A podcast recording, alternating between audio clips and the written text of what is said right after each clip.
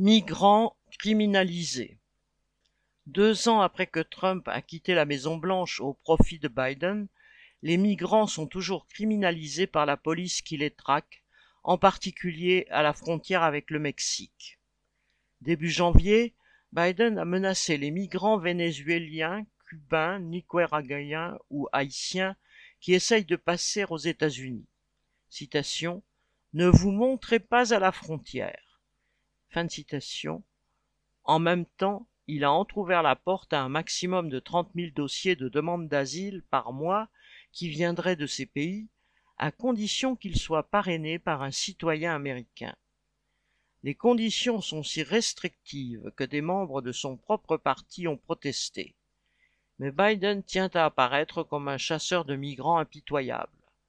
Pour répondre aux politiciens républicains qui l'accusent de ne rien faire pour protéger les États-Unis d'une immigration décrite comme dangereuse, il répond sur le même terrain réactionnaire. Les républicains, citation, bloquent un programme qui a diminué de façon spectaculaire le nombre de migrants rentrant illégalement, tout en procurant une voie légale pour ceux qui fuient le communisme ou le désastre économique. Fin citation, a-t-il déclaré mais il n'est pas sûr que l'évocation de l'anticommunisme, commun à tous les dirigeants américains, suffise à attendrir les républicains qui demandent à la Cour suprême de bloquer les décrets de Biden sur l'immigration. La frontière avec le Mexique est toujours militarisée. Même d'anciens soldats afghans qui ont combattu aux côtés de l'armée américaine jusqu'à son retrait en 2021 et veulent se réfugier aux États-Unis sont refoulés ou emprisonnés s'ils essayent de passer clandestinement. Des dizaines de milliers de migrants sont détenus en permanence par les autorités qui expulsent à qui mieux mieux. Des travailleurs installés parfois depuis des décennies aux États-Unis, mais toujours sans papier, sont raflés et expulsés, laissant derrière eux des enfants qui ont, eux, la nationalité.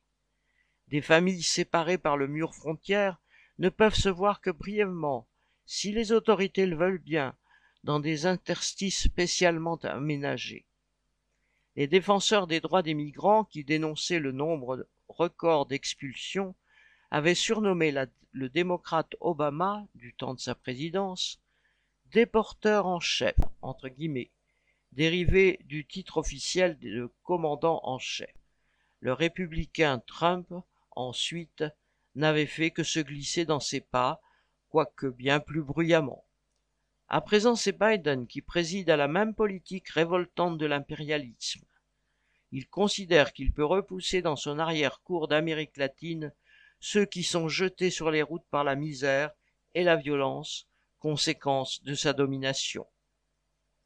Lucien Détroit